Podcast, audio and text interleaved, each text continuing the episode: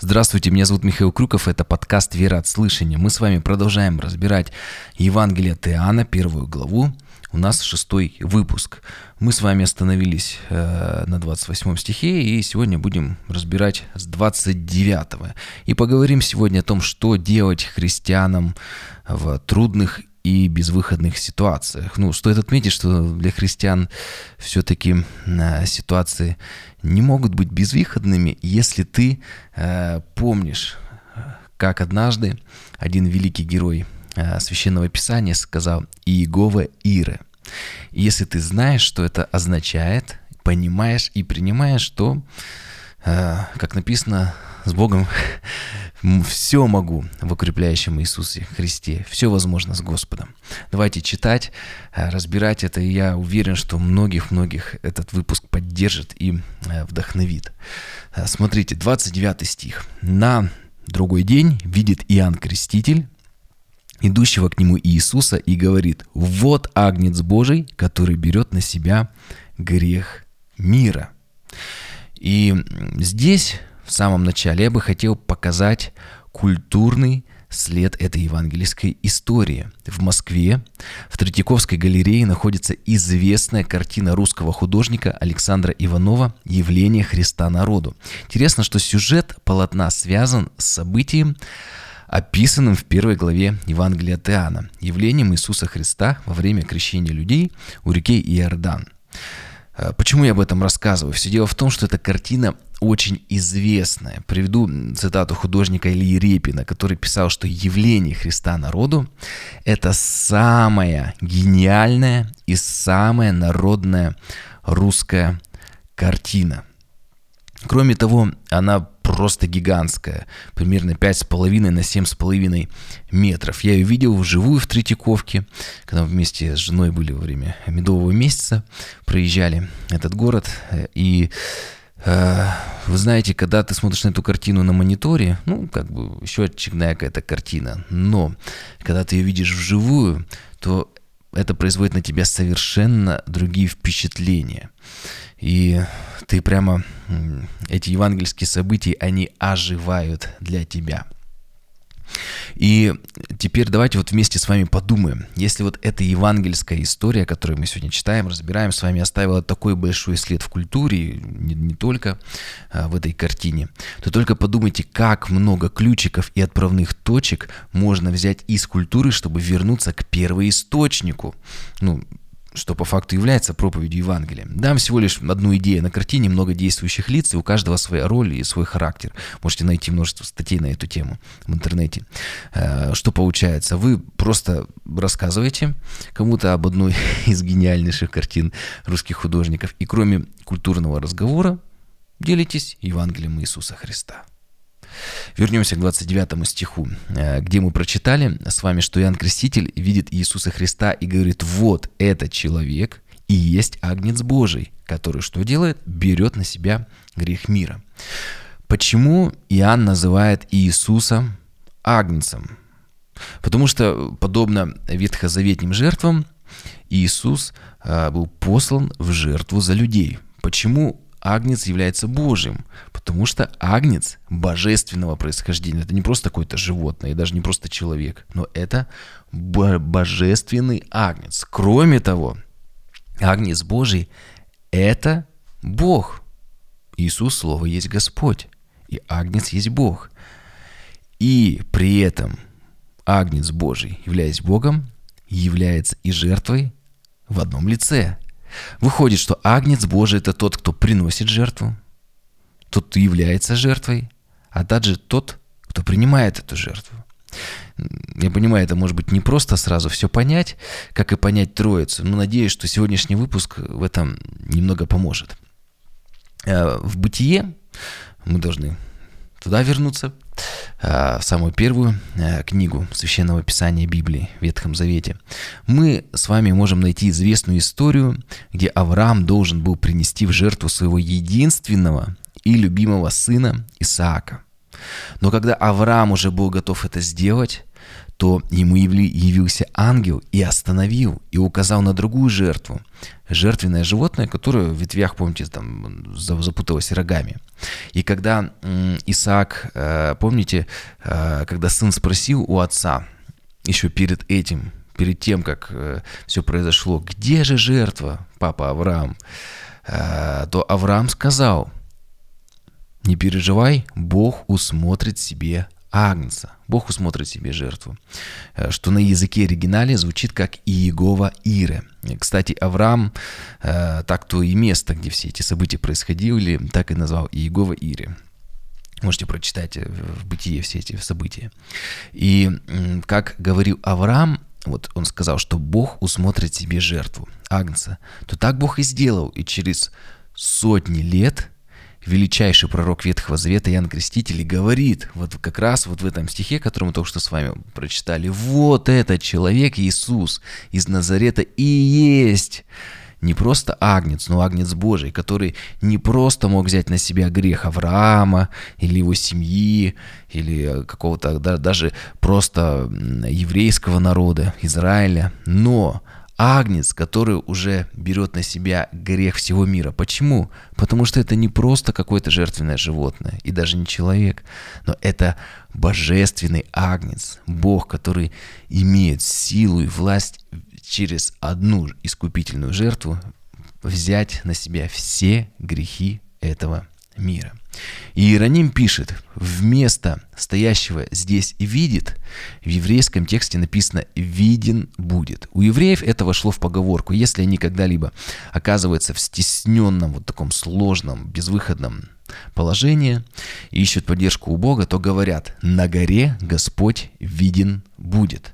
То есть, как Бог помиловал Авраама, так помилует и нас в сложной ситуации. Поэтому они теперь имеют обычай трубить в рог в ознаменовании неспосланного Аврааму Овну. То есть э, они трубят и говорят, вот был ответ Аврааму. Поэтому если мы в тяжелой, трудной ситуации, значит Бог и нам ответит. И Иегова Ира.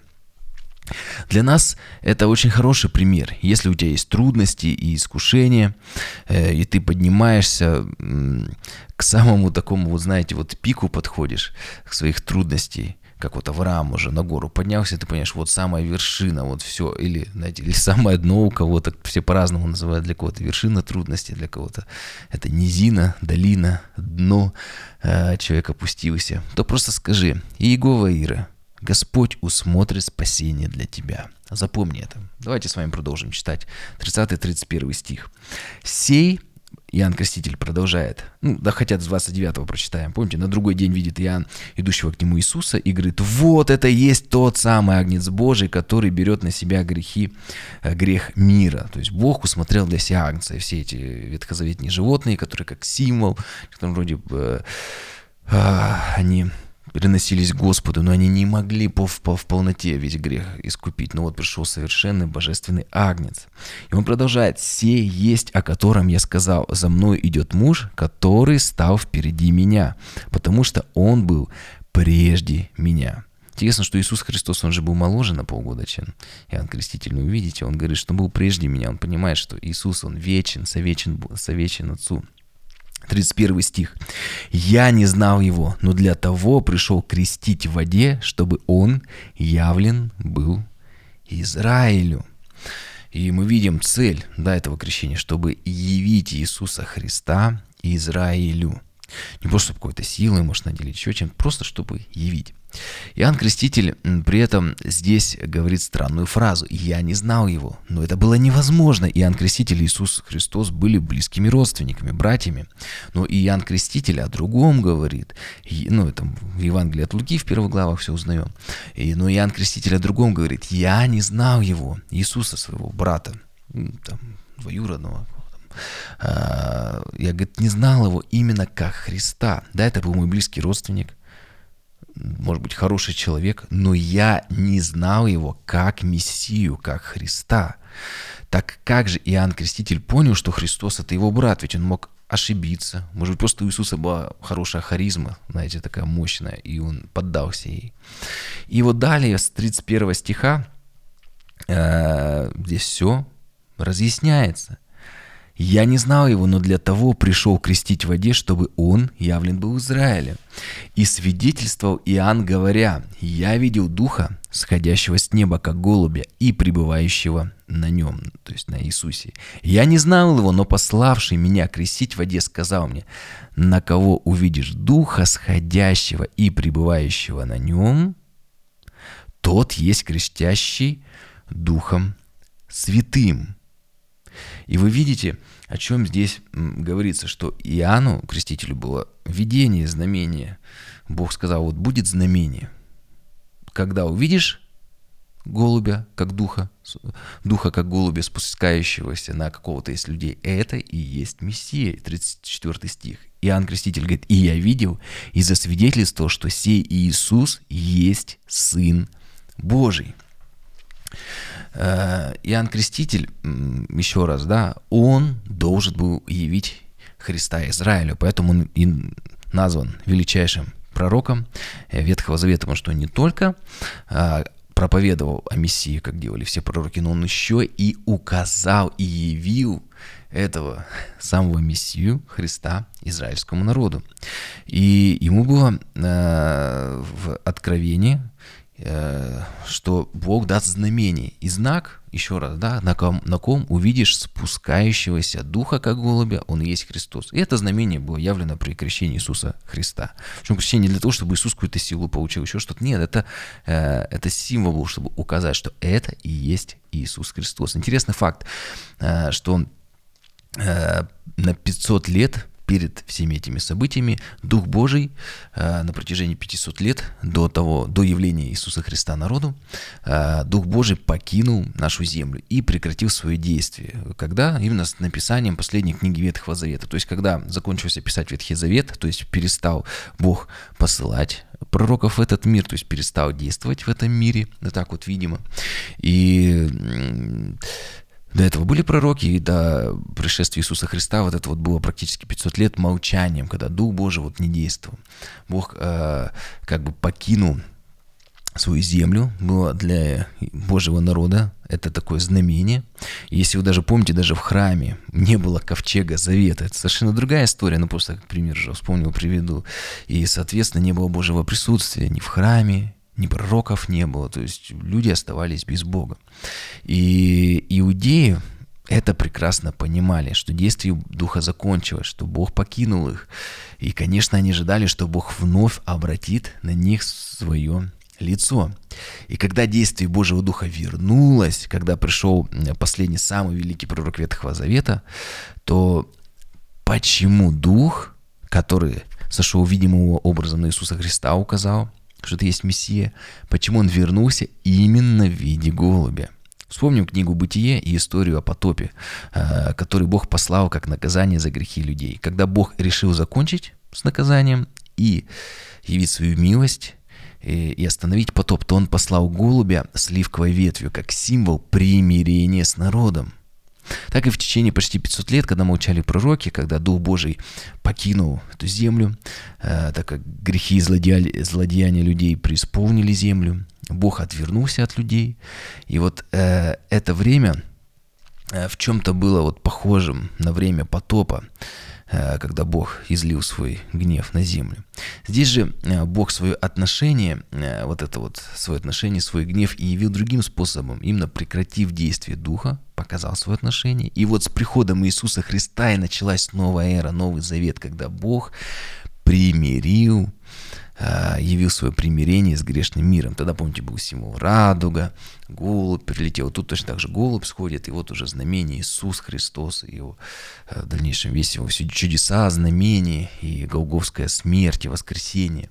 И в Ветхом Завете во времена потопа спасение было возможно только в ковчеге. И ковчег есть прообраз церкви. А сегодня место спасения это является сегодня церковь. Почему? Потому что только в Иисусе Христе спасение, а церковь – это есть тело Иисуса Христа. То есть мы также можем спастись, э, укрыться, э, э, получить спасение, когда мы убегаем в этот ковчег, в церковь, в которой есть тело Иисуса Христа. И если в Иисусе Христе спасение, то церковь какое тело еще раз, это в нем и в ней есть спасение. Еще интересный момент. Иоанн Креститель сказал, я не знал Иисуса. То есть он говорит, я не постиг Иисуса как Мессию. И вот вспомните, когда Петр исповедует человека Иисуса Христом, Богом, Мессием. Это в 16 главе Евангелия от Матфея Иисус Христос отвечает ему, не просто кровь, кровь и плоть, не твой мозг, не твоя мудрость открыли тебе, но это Отец Небесный, сверхъестественно открыл тебе. Так и здесь Бог открыл Иоанну Крестителю Иисуса как Сына Божьего, э, через откровение, потом через знамение. И Иоанн Креститель свидетельствует об этом, говорит, я видел, вот голубь сошел, именно на этого человека было знамение, все слышали этот голос, который говорит, всей, ну это уже в других Евангелиях можем прочитать. И вот Иоанн Креститель, это пример э, такой для нас, вот для христиан, универсальный пример, так как это вот и есть понимаете, вот великое поручение для всех христиан. Вот он указал, вот есть Иисус Христос. И Он указал людям на Него. Также у нас с вами есть великое поручение идти и проповедовать об Иисусе Христе, указывать людям на Иисуса Христа. Завершая, э, скажу две вещи. Первое, помните, как бы не было тяжело, в какой бы безвыходной ситуации э, не оказались бы мы с вами, как бы мы ни думали, что все это конец, но для нас есть пример Авраама, который в самой безвыходной ситуации сказал, Егова Иры, Господь усмотрит спасение. Так и мы с вами.